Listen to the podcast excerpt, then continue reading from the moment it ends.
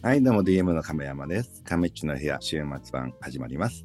音声プロデューサーの野村です。今週もどうぞよろしくお願いいたします。さて、今週なんですけど、あの亀山さんのソロ回を週末版でも配信させていただこうと思ってます。はいはい。まあ、なぜいきなりソロ会になったかというと、はい、野村君がキャスティングができなかっ。そうですね、はい、あのもう完全にそれでして、あの今日冒頭でそのこと亀山さんにいじられるかなと思ってたんですけど、やっぱりそうでしたね。キャスティングちょっと今回はい。ないんで、あの一人でやってくださいって言われてはい、まあすいません、本当に。ただ一応ですね、この後立て続けにあの4名の方がおかげさまで決まることができましたんで、あのご安心ください。はい、はい。はい。あの野村君の段取りの悪さを僕がフォローして、ちょっとすいません、本当に。何を話そうか考えましたけども、はいえっとお題としてはですね、はい。まあ、100名以下の、えー中小企業の皆さんへの、まあ、アドバイスというか、はい、はい、はい。えっととりあえずその、まあ、その辺の人っていうのは最近どうかな？中小企業の人たちとかね結構会うことも、えーちょこちょこあってうん。でここ最近ちょっと立て続けに YouTube でちょっとほら大悟とか成田さんとかね、はい、はい、はい。まあ、出たこともあってまあなんかいろいろそういう会社の社長に会うと参考にさせてもらってますとかね、えーこういうところが勉強になりましたみたいなこと言ってもらえるんだけど、はいいやちょっと考えるにいやこれちょっとあんま良くないかなと思ってそのあ、な、なんですか、よくないっていうのは？良くないっていうのはその、はい。今の俺の今の俺の状態の中でこう、えー、とこういうふうにやってますとか、うんうんえーうんこういう系やってますとかいろいろ言ってるんだけどそれを真に受けてもらったら困るみたいな。そのね。あ まあ実際はなんかもう会社の評判上げるためのポジショントークもあるし、ーええ。あのあー、そういうことですね。はい。しまあなんていうかな。まあ実際う嘘じゃないんだけど現状のうちの会社の状態ではこういう感じっていうので、うん。まあ、昔に比べば人数も多くなったしはい。規模感もちょっと大きくなったんで、まあその中でこういう経営でやってますなんだけど、じゃあ、その、例えばね、100名以下ぐらいのあの中小企業のその、えー人たちが、それを参考にされすぎるとちょっと良くないなと。うん逆に、逆にね、その、副作用というか悪い方になっちゃってもいけないなと思って、うん。で、今回はですね、あなんかそういう、そういう人たちを対象に、俺の言うことを真に受けちゃダメだと。ああ、いい回ですね。それは気になりますね。まあ大体その辺で会う人っていうのは、えーなんていうかな。まあ半分以上は2代目とか3代目の人が、はい。はいあのね、企業、あの、親からついた分とかね、そういう人が多かったり、うん。まあ、あとはまあ自分で起業して、えー結構、まあある程度、まあニーズが多くなってきて、うんえー今後どうしようか考えてますみたいな、まあ人が多いんだけどね。はいうん。うんだから、まあそれで言うと今60代で今、まあ会社のね、あのまあ今の DMM から、えーこういうやり方やるっていうよりは、まあ俺で言えばどうかな。その規模30代ぐらいかな。ええちょうど30代当時の亀山さんぐらいの亀山さんの会社の規模ってことですね。そうそう。はい。だからその、それぐらいのことにこう振り返ってですね。はい。うん。あで、ちょっとその辺でになりますね。はい。うんあんまり俺の言うことを、まあ言うことは言うことでいいんだけども、はいまあそれよりも今はこういうことが大事だよって話をちょっとできたらあしようかなと思ってるって感じです、ね。ぜひお願いします。例えばじゃあ、その、どういうポイントが、なんか真に受けちゃいけなくて、本当はこうだってことがあるんですか？まあ例えば最近で言うと、はい。えー、Web3 なんてやらなくてよいと。ちょっと笑っちゃいました。Web3 はやらなくていいと。まあ散々 Web3 ばっかやってたんだけど、この、はい、そうですよね。こ これの趣旨がそういう企画でしたよね。そうそうそう。みんな Web3 を勉強しようみたいな。はいはい。いや、だけど、まあこれは勉強はいいんだけど、全然ね。うん。いや、だけど、はいいや、この間もね、その、社長と会って、今も僕は Web3 をとにかくあの頑張りますって言うから、あ、そうかって、まあ、え、どんなふうなことやんの？って言ったら、はい。NFT ガチャでやろうと思いますみたいな。ほうほうほう。で、N、え何それって NFT にやるとガチャが出てきたら、そこに QR コードが書いてあって、それで NFT がゲットできるんですみたいうん。な。とか、あと、まあ、中には、まあ、クレジットカードで買えるようにするんですとか。えよね。うん。まあ、なんとなく、まあ、まあ、それはそれで、うん、気持ちもわかるんだけど、あの、ちょっと Web3 本来とちょっと違う方向の、えそうですね。Web3 に乗っかって稼ぎますみたいな、はい。感じの、なんかノリなんだよね。そうですね。まあ Web3 って分散化ですからね、本本質的なところは。うん。だからそれで NFT でこうやったら、まあ、NFT が今人気なんで、うん。ガチャを、ガチャを作ろうと思いますとかっていう中で、まあ、まあ結局そのガチャをで QR コードで NFT を手に入れてもさ、まあ、まあ別にウォレットとか持ってるわけじゃないから、うん、そういうちょっと、ちょっとまた違う世界観かなっていう。うん、そうですね。うん、まあそれも使い道はないわけじゃないけども、うん、まあ基本的に今から NFT は儲かるからやろうねみたいな、はい。うん、まあそういう感じの、まあ、こことになるんだけど、うん、まあその方も NFT は今儲かんないからね。え まあ儲かんないっていうかまあ儲かってる人もいるんだけど、ええあのうん、まあ Web3 自体があのなんていうかな。ちょっと思想的な考え思想的なもんなんだよねはいはいはい。うん。なんで NFT をやるとじゃああの今からまあ俺が話してるからなんか NFT とか Web3 やっとくと今から儲かるんだみたいな。まあそんなようなあの、えー誤解と言ったら変だけど、はいはいはいはい。うん、実際 NFT は今どんな状況？NFT というか、まあえー Web3 ってどういう感じかっていうとまあ基本資金は集まってるけど別に儲かってるわけじゃないんだようね。ん、あ、そうか、利益が出てる会社がそんな多くないわけですか。うん、利益というかそう普通の言うビジネスというところの、はい。まあ、決算上利益が出ますとかっていう考え方よりは、ええうん資金が調達できてますという。うんうん。うん、とか、まあまあもちろん NFT とか売ってる人は一部の中でそのコミュニティ作ってあの利益出す人はいるんだけど、はい。うん、それもねなんとなくそれはなんかまあまあミュージシャンとかアーティストがちょっとあの一曲当てたみたいなうん。感じの、まあもちろんもっとプロデュース的なとこはあるけど、はいうんなんでちょっと商売とちょっと違う感覚うんかなとで、あんまり再現性がないって感じですかね。突発的にコンテンツが当たることはあるんですけど。うん、そうね再現性というか、はい。まあ、まあもちろん運もあるだろうけど基本的なまあプロデュース力みたいな話でそう再現性というかそれがビジネスノウハウとして確立してるわけじゃないんだよはね、いはいはい。うん。っていうのがまあまあ俺の印象なんだけどねえあとトークンとかもまあ要は資金とかはあの集まってるかと思うえ。はい。なんで今そういった中で言うとその、えーまあ、若者たちもその、まあ、パッションがあるから、はいうんみんなこう若い層は NFT とか Web3 の世界にこう結構ね思想的にもこうあの思い出があったりするんだけど、うんかといってじゃあどういうビジネスをやっていこうかとか、はい。どういうふうな戦略でいこうかとかっていうところまでは、まあ、定まってる人は少ないんだようね、ん。あのこの世界が熱いよねみたいな感じはあるんだけど、はいはいはい。盛り上がってはいるけど。盛り上がってはいるんだけど、うん。うん、まあ今その明確にこのこれがどの方向行くかもよく誰もわからないような状況で。はい。うん。てなことなんでその今、まあ、さっき言ったように100人規模の人たちがそのじゃあ今からそっちやりや Web3 頑張りますとかって言うんだけど、ええ。うんいやいやそもそも Web2 もまああんまりやってないのにいきなり Web3 っていうのもあったりとかするときがあって、え うん、で、まあ、うちらでもあんな風にあの結構あの話はしてるけど、はい。実際問題はその会社の中でまあ関わってるのって言ったら、まあ、直接20人ぐらいぐらいが関わってて、ううんん。あとまあそれ以外の財務とか本とかまあいろいろ入れても、まあ、せいぜい2、30人ぐらいなのよ。はいはいはい。だからうちのうんうちの会社でいうとね、1%の人間も関わってないんだよね。そうですね。はい。まあ本当にわずかなスタッフの方々ですね。うん、それで言うとね。はい。うん、で、じゃあ100人の中で1%って1人じゃない？そうですね。そうなりますね。はい。例えばね、うんええ。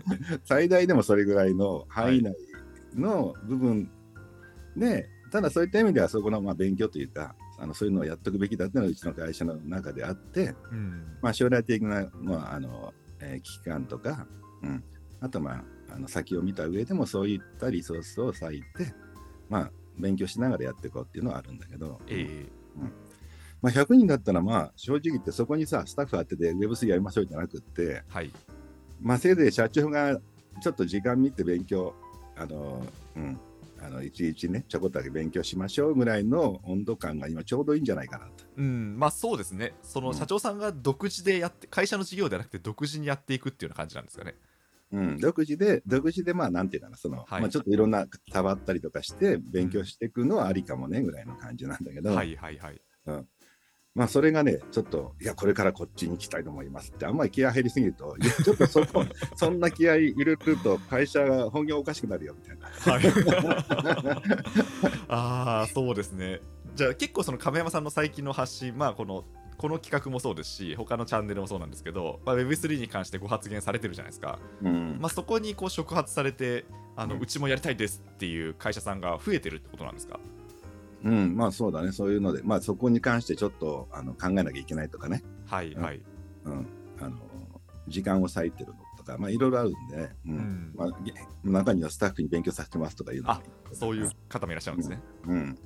いや、まあ、なんていうかな。だからそういうので、なんとなくこう、Web2 には乗れなかったけど、Web3 頑張りますみたいな。例えばね。はい。うん。っていうのはちょっとほら、いや、まあ、PC に乗り遅れたからスマホ頑張りますはまだ、はい、まだわかんだよね。うんうんうんうん。まあそうですね。それであのあのし上がった企業もありますもんね。そうそうそう。はい。うん。だけど、ちょっとそこ違うなと。だから、今 Web3 会話で言えば、そういった乗り遅れたから Web3 行こうっていう人もいれば、はい。まあそうだね、さっきみたいにこう、ちょっと Web3 の世界観が、はい。まあ、あの好きで、えーなんていうかな、今の資本主義に対対抗するぞみたいなうん。若者たちはい。がいたりとか、まあ、あとはまあ、トークンの理解でちょっと一稼ぎしようかなって思った人もいたりとか、はい。まあいろんな人がこう、こう、あの、こうカオスになってるんだけど、今ね、状況的にえ うん。で、まあ、話す人たちもちょっとまあ流行りだから、流行りだからっていうかな、結構記事が多くなってくるわけよ。ー、はいはいでもあんまりちょっと、あんまり乗りすぎると社長として良くないよみたいな。ああでもそれ興味深いですね。そっかだからもうちょっとあれなんですかね。その例えば若者たちとかあの小さいプレイヤーはここには入ってチャ,、チャレンジする会はあるんですかね。うん、今、若者たちとしては、はい。あの、まあ実際まだ今どうかっていうと、IT の Web2 の業界もそんなちょっと元気ないのよ、今。はいはい。いあそうなんですね、はいあのまあ、株価もあれだし、ええ。あのまあ、基本やれる B2C のビジネスもちょっと狭くなってきてるしね。はい。うん。だからまあ SARS でもやるかみたいな、なんかそういう、ん。まあそうですね。サース企業多いですよね。うん、っていう方に行って、ちょっとなんとなく、ちょっと昔に比べるとこう、ちょっと夢が少なくなったようなイメージがあるわけよね。ええうん。うん。で、その中でじゃあ、あのまだまだ今後あの、未知の世界だというかな、はい、Web3 に惹かれる気持ちはすごく分かって、うん。まあ、まだまだ Web2 でやれることいっぱいあるんだけど、ただまあ、その辺の中で言うと、やっぱり若いスタートアップたちとしては、やっぱそっちの方にこう気持ちがいくっていうのはとても分かるんだよね。うん。はい。うん。であと、うん、ただそれ自体が、なんていうかな、今のそのアップルとかグーグルの支配するののアンチとして、まあ、Web3 みたいなものがあるんだけど、ええ。うん。それ自体がじゃあビジネスにどうかっていうのは誰もまあよくわからない状況うん。という中で、だからさっきみたいに、なんか昔で言うと資本主義に対抗する共産主義じゃないんだけど、はいはいはい。なんかそういう、そういうような熱もあるわけよ、ちょっと。ええええええ。うん。ああそっか。だからまあそうですね。あの、うん。カウンターパートを作ろうっていう熱はありますよね。うん、だからそれで言うとその、まあ、昔のだから東大で、まあ、なんだっけ、あの、はい。京都だっけ？なんか、はい、全教室はい、あの下馬棒を振り回していた方々がいらっしゃいますけど、うんそのまあでもそういう熱い時代があったけど、はい、そこにあのおっさんの経営者も一緒に混じってあの参加してたら、はい、会社おかしくなっちゃうかもよって話があ ね。ああ、そういうことですね。うん。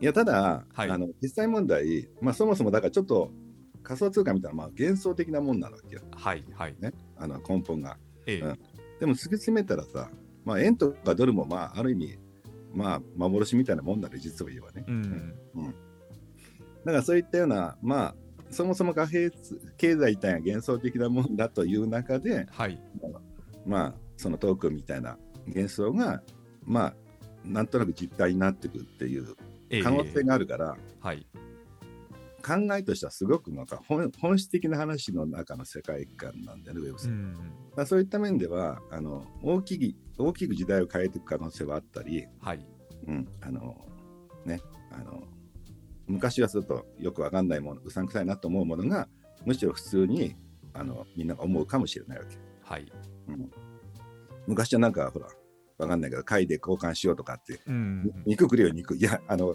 このお金で交換とか言ったら、なんだこの作戦もって言ってたのが、まあそうですよね。今は今はそのおお金、お金でくださいって言ってるようなもんで、はいはいはい。トークン自体がそういう風になっていく可能性があったり、うん、していくと、世の中でいろんなものが変わったり、はい。まあ、国のえ形とか、その経済の仕組みとか、資本主義の次の世代とかっていう可能性はあるし、そういった面ではね、あの結構本質的なこうあの勉強としてはいい話だと思うんでうんうね、ん。うん。だから時代が変わることはあるかもしれないんだけど、うんはい。まあ、一方で、そのまあ、そういったほら、あの明日倒産するか分かんない会社がそういうこと頑張ってても、はい。あまあ、ちょっと違う方向になって、会社、そういうことですね。はい。会社、本業頑張れよみたいな、なっちゃうのもあったりとか。確かに。だからまあ従業員がもう100名程度いらっしゃる会社がやるとすると、まあ、ちょっとまだその不確実すぎるというか、うんあの雲もつかむような話ってことなんですかね。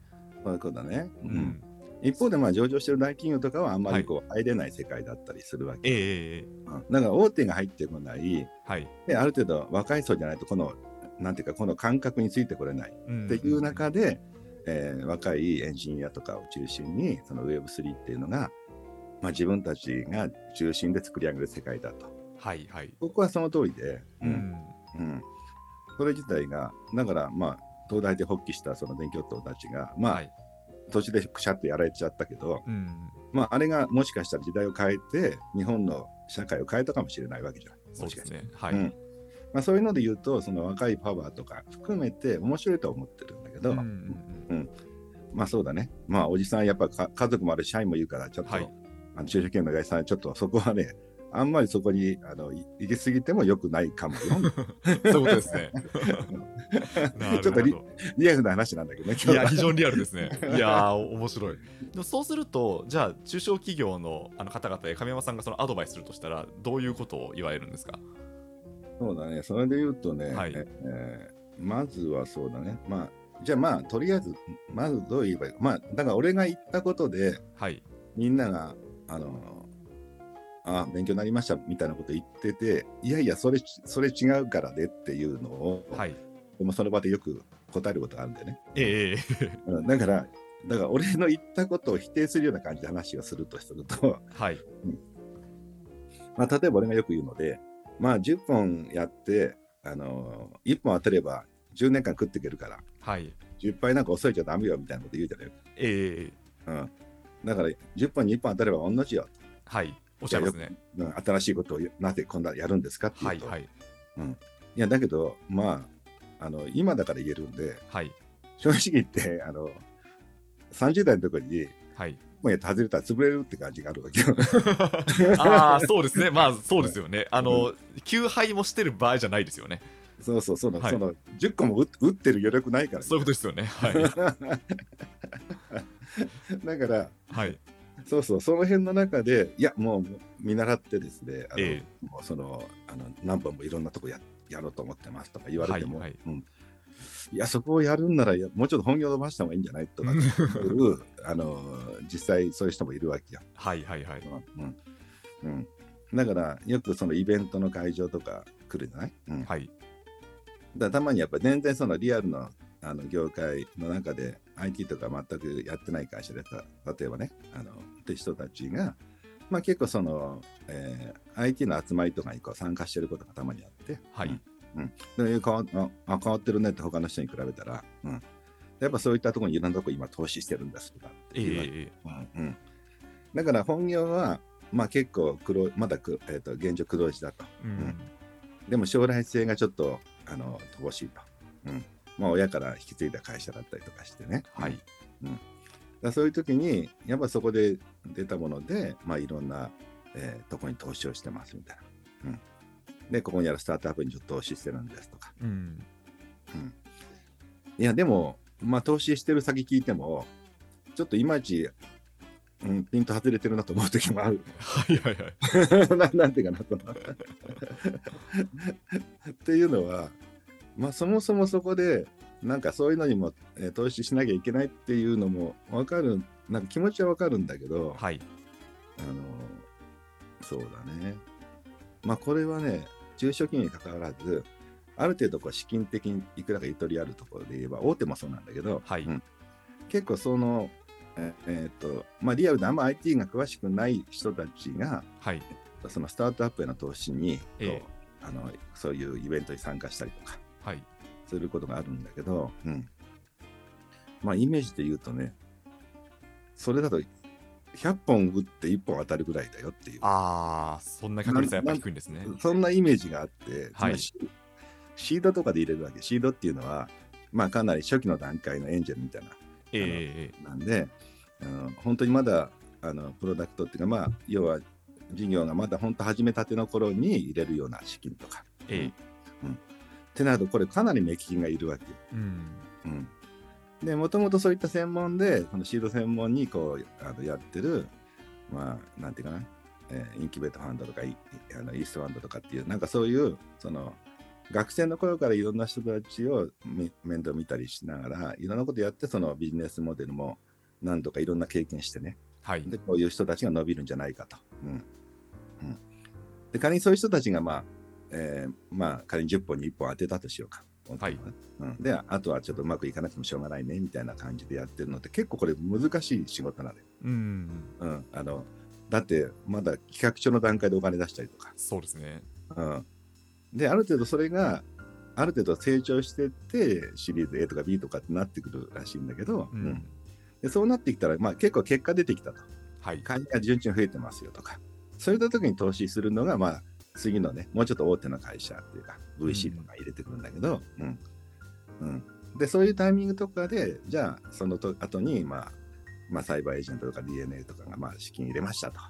うん。ヤフーとか入れましたとか。はいうん。で、その後に、まあ、もうちょっとさらに大手の、なんかそういう、よくわかんないけど、ヤフーが入れてんだ、入れようかなとか、サイバーエージェント、はいはい俺も乗っかっとこうみたいな、そういう人たちが入ってきて、ええで、上場しますみたいな感じで。ううんんっていう中でもちろん初期の頃がバリエーションあのバリエーション小さいからあのリターンも大きいんだけどもまあ外れる確率もかなり高いわけよ。はいはいはいまあ1000社がいたら100社になって10社になってみたいなそのやっぱり投資っていう話だからね。ではい1社 IP をしましたみたいな。うんうん、だからそこでいきなりその、えーその、えー大手とかその中小企業、まあまあ IT 自体関わりない人たちがそこに投資してもそれほどうまくいくイメージがないんでね。うんうんうん、だからどちらかというとそういったプロたちが投資しない会社に投資しちゃったりとかする。ああそうですね。残ってるところはそういうことってことですね。うん、なんかじゃないとそこのお金入れるとどこも入れてくれないからお願いしますみたいになったりとかすることもあるからね。うん、うん。そうですね。うん。うん。っていうのがあったりとかしてだからそういうとこにこう貼るっていうぐらいならむしろまあ地に足つけて自分たちの今やってるビジネスの発生もっと発展するのに、うんうん。まあ、ここをちょっとあの IT 化してとか。はいはい。うん。ちょっとここを効率化して DX 化してとか、まあ、わかんないけど、まあそういったことで今の本業で利益出てるんなら、ええ。そこをちょっと確実にね、あの5%、10%伸ばしていくみたいなはい。方が、まあ、えーっと、まあ、まあ、社員のこと考えても、会社のこと考えてもさ、うん。多分なんかその、えーまあいいふうにいくんじゃないでしょうかみたいな。そういうことですねそっかうん。結構そういうあごめんなさいどうぞあ、いいよ。うんけ結構そういう企業っておそらくその黒字がいくばくか出てうん。でちょっとその次の事業に回せるそのキャッシュの余力があるってことですよね。でそれをそのどういうふうにこう回していきたいあのただその本業の成長っていうのは結構もう横ばいになっているんで次の成長のためにその何かにこう張っていきたいってことだと思うんですけどそれはもう全く未知のところにこうん。う綿密みたいな世界に行くよりはあのうん。本業の例えば隣接領域とかデジタル化するとかそういうところにあの投資していった方がいいよってことなんですかね。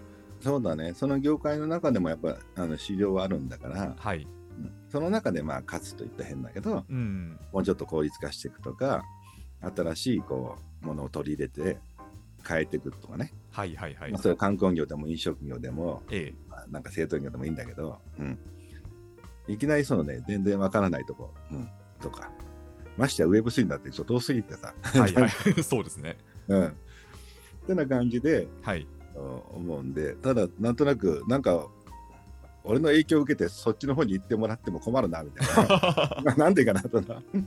いやーでもそんだけ多分あの亀山さんのそのお話のあのやっぱインフルエンス力が強いってことだと思うんですけどい一個その伺いたい伺ってもいいですか？うん。あの亀山さんがその30代の頃まあ今日亀山さんの30代の頃にアドバイスするみたいな、あならみたいなコンセプトもあると思うんですけど、うん。あのちょうどその時そのレンタルビデオ屋さんを経営されていたじゃないですか。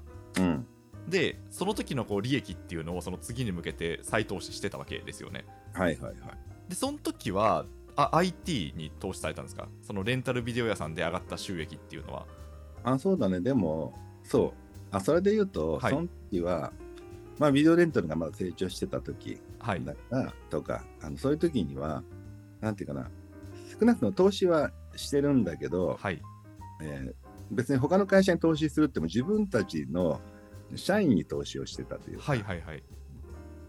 だからそのアルバイトの人間に、まあ、何人か、まあ、利益は出ないけどちょっととりあえずプログラムこう勉強してるよとかはいはいはい。の、うん、あのこのサイトをとりあえず作ってみろとか下手くそだとか、うんうん。うん、っていうのででそれも容量があって、はい。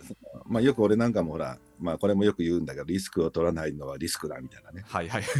インタビューでよく見ますね。はい。うんとかねあのそれはどちらかというとその、えーまあ、今やっぱりどうしてもあの大手の会社とかがあまりお金貯め込んでて、はいまあ、投資しないっていうのはよく聞くからね、まあ、そういったとに含む対してどちらかと言ってるような話なわけよ。ええうん、だからなんかぬるま湯の中でゆっくりと衰退でもいいかみたいなじゃあ会社おかしくなるよみたいな。はいうん、でもあの中小企業がリスク取ってたらすぐ潰れちゃうわけよ。そうですね。はい。だからっていうので言うと、はい。だから俺もそのそれを真に受けて、いや、もうやっぱり人間チャレンジですからとかって言われると、いやいや、ちょっとやりすぎかもねって。なんでかな？俺の場合はね、出た利益の範囲内だったわけよ。うんうんうん。だからビデオレンタルで言うと、例えばじゃあ毎月そうかな、例えばじゃあ、まあ、えー利益が6000万とか7000万とか伸びてる時があるとするじゃないはいはい。そしたら、まあ、6000万は使っちゃっても来年度も6000万入ってくるはい。利益ね、と思うから、これはまあ使っちゃおうと思ったわけ。ええ。次の年にね、うん。はい。翌年度にいきなりそのゼロになることはないからさ、はいはい。まあ、もしかしたらちょっと落ちちゃうかもしれないけど、それとも、ろうん。あの6000が5000ぐらいになるぐらいだとしようか。はい。うん。だ翌年になったら利益が生まれるから、あの今ここで現金を置いといても、うんまあ例えばじゃあ5000出たら、まあ、税金払ってまあ3000万ぐらい残るとしようか。そうですね。はい。うん。でその分はまあ投資してもいいとか。ううん。ん。または5000万で税金払う前にこの5000万が税金の前に例えば人件費で使って、はいはい。プログラムとかやった場合はほぼほぼ5000万を投資できるわけよ。うん。そうですね。はい。あの赤字になるからそう。はい。あのだから税引き前のお金が使えるってことうん、ですよね。そうそう、だから税引き前だったら5000万の投資ができるし、はいはい税引き後だったら3000万ではい。っていう話になるからね。でそういうので言うと、どちらかというと社内的にそのどっかに投資利益出た後のお金をどっかに投資そのベンチャーとかに投資するのに比べるとはい。自分の中の会社の中でこう人材に投資したり、うんうん。あのそういう新しいあのプロあのサイトとかね、はい。サーバーに投資した方が、まあ、かなり効率よく、なんかな、赤字も、赤字と利益が出ないまま投資できていくっていうのはあるわけよ。ああ確かにそうですねうん。だから、社内投資なわけよ、どちらかとはいはいはいうん。うん。だから、100人の段階で他の会社に投資しようだと思い思ったこともないから。うん そうですね、うんそっかじゃあそうすると亀山さんの場合はその利益が出た分をあの社内の、まあ、例えばアルバイトの方にプログラミングを学んでもらうみたいなところに使っていって、うんでそれっていうのがあの例えばその動画事業とか、うん。あのそういうその、まあ、い今につながるような事業につながっていったってことですか、そうだね、その辺の中でもちろん当面はずっとほら赤字になるわけよ。はいはい。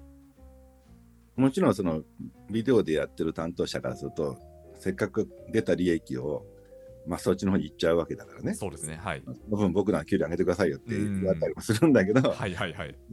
まあいくらかは上げるけども、いや、先見てちょっと投資しなきゃいけないからっていうんで、うん、その赤字事業にその出た利益の分を回していくとかっていう。ええうんまあ、出た利益っていうのも全部回しちゃうと、結局会社は利益出ないんだけどね。はいはいまあそうですねうん、その他の方に。だから事業部として黒字だけど、会社全体したらゼロになるみたいなう感じ。んうんっていうのが、どっちかというと、俺の言う投資っていう、はいこの30代の投資ね。うんでうんうん。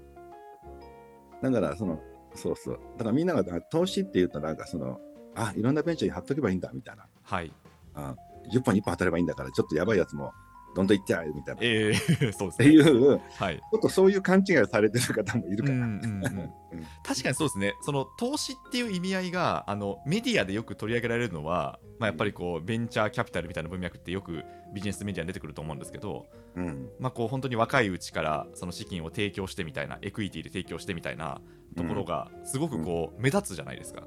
うん。でも実際のところは、あのこうちゃんとこうなんですかね会社の中で事業投資をするっていう方が、まあ、ある意味こう王道ってことなんですかね。うん。まあ、それがもう、むしろ本来、はいはいはい。うん。で、ましてや、その、まあ、30代とかって、まあ、仕事のもう真っ盛りでさ、いろんなアイディアとか、はい、まあ、勉強できたりとか、まあ、チャレンジできる年頃でもあるわけよ、経営者に。ね。はい。ねうん、でそういう時に他の会社に金入れてる場合じゃないよっていう、その そうですね。でそれは本当にもう、まあ、もう、まあ、極論で言えば俺みたいにもうアイディア出なくなった時に、はいはいはい。ね、あの MA を考えようとか、うんあのあの他の若者たちへの投資とかって、まあ、言うのはいいんだけど、はい。うん、いやもう戦闘機って走ってる時にそんな、自分の会社のまだ人に投資するとか会自分に投資しろよみたいはい、そうですね。な。ってな感じかなと思うんでなんかそこがね、ちょっとみんな勘違いして伝わったりすることうん。よ。うんいやー、でもそこはでも本当に重要なポイントですね。うんでリスクっていうのもさっき言ったみたいなもんでその、はい。まあ、リスクを取らないとかあれだって言ってなんかもはいうどんどん莫大な借金抱えてやるぞとかって、ええええうん、もう一か八かみたいな仕事やられたら困るわけ俺が。そうですね。いや、亀山さんの言う通りやったら僕、会社潰れました、借金取れました。確かに。うんいやでもなんかすごいやっぱお話伺っていいと思ったのがあの、まあ、大きくなってからの最適解であるとかあとその、社会がそのマクロ的にどっちに行くかみたいな話と、うんまあ、じじご自身がそのもう何名かの社員を抱えた中小企業のオーナーで、まあ、社長ででその時にじゃあ当座何をしたらいいのかってやっぱすごい答えとして乖離してるなって思いましたね。そうだね。はい。なんかまあ、そうそう、なんか特になんかニュースピックスとか読んでたら、はい、もう Web3 だ、Web2 だとかさ、はなんかもう社会的にこういう流れだとかってはい、なるけど、そう、だから、あんまニュースピックスも俺も真に受けちゃダメよみたいな。いやでもなんかちょっとすごい雑談なんですけど うん。あの私もそのニュースピックス退職してうんあのまあ、自分で小さい会社を立ち上げてでその、日本政策金融公庫にお金を借りに行ったんですよ。うん。であとその地元の商工会議所に入ってうん。あのいろいろとその経営相談とかまあちょっとそのはいそこを経由してお金借りると有利になったりするじゃないですか。はいはいはい。はい。っていうのをやってみたんですけどうん。なんか圧倒的に日本経済のリアルはこっちだなって思いました。だからなんかビジネスメディアで取り上げられてる話っていうのが本当にこの日本経済のごく一部しかあのうん反映してない話なんだなっていうのをなんか肌感で感じましたね。そうそう。はいなんか俺からすると、なんかこれ全体からするとバランスが、はいそのニュースピックスはちょっと意識高い、はいなんていうか、まあ、ウェブ系が強めかな、どっちかというとね。えで日経とかどっちかと大手的な上場会社みたいな目線だったりすると、うん。新春金融メディアのもっとなんかリアリティあるものっていうのは、ちょっとね、ずれてるような気がするーね。そうですね。だからなんかあれですね、あの中小企業向けで、うんしかもなんでしょうかね、こう割ともう資金調達も融資の方であのこう伸ばしていくで利益の範囲で再投資していくっていうタイプのスモールビジネスをうんなんかこう応援するようなあのメディアがあってもいいですね。そうだね。圧倒的にそこが多いと思うんだけど、そうですよね。うん。うんでもまあ、ただ言ってそういうのがあったらあったで、はい。あんま人気ないかも。まあみんなやっぱりそういったところのほら、はいあの勉強するならちょっと高みの部分の勉強したいよね 確かに。あの華やかさはあんまりないかもしれないですね。そうそう、華やかさがね。うんえだから、いや、結局俺の方もなんとなくその、まあ、さっきポジショントークって言ったけども、はい別にもう自分はその通り思って言ってはいるんだけどえも、はい。結局今の俺のポジションから言ったトークっていうのは、その30の俺が言ってるわけじゃないから、はい。そのその頃にもちょっと大きめになった俺が言ってる話なんで、ええうん、だからそれをその通りって真に受けちゃいけないって話なんで、そうですね。うん。だからちょっとそこをね、俺もね、あの、ああ、ちょっと、ちょっと申し訳ないなと思ったけ。ど、その逆に言うと、はい。あのキラキラした目で俺が見られたときに、いやいやいや、あんま俺の話ままともに聞いちゃダメよみたいな。いや、そのメッセージはでもすごく面白いですね。そう俺とかニュースフィックスとかね、はいそそのかされて、ええそんなこと言ったら会社潰れるよみたいな。そうですね。確かにな。確かにそうですね。で、これひょっとしたらあれかもしれないですね。その起業する際もそうなのかもしれないですね。うん。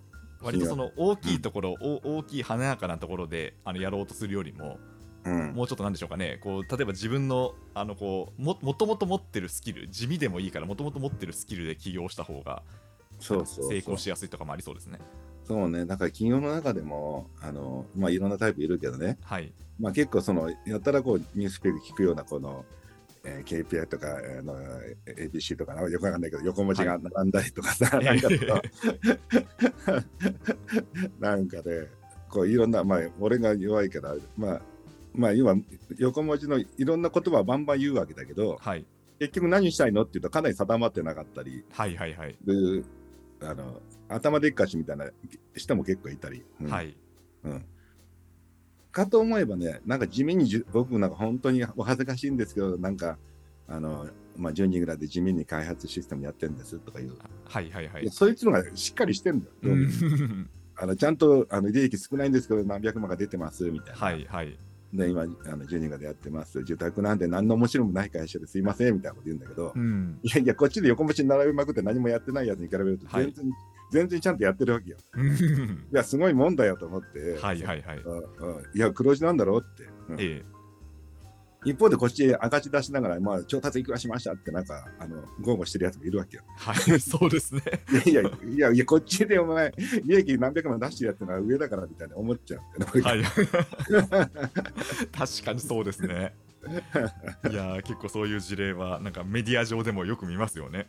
うんはい。でも、どうしてもこっちに脚光が浴びるわけよ。はい。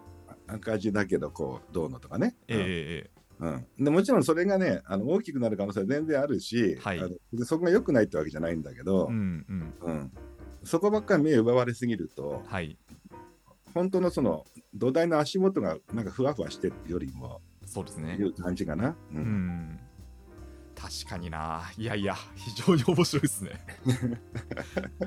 だそういう点で言うと、まあはい。今 Web3 って一番ちょっとふわふわしてる場所ではあるんだよね。はいはいはい。うん。でまだ Web2 っていろんなビジネスモデルとか、まあ、パイ自体がはい。あのまだまだ増えてる状態で、ううん。ん Web3 の方もまあ熱は増えてるから、もしかしていろんなことが起きるかもしれないから、うちも、うん。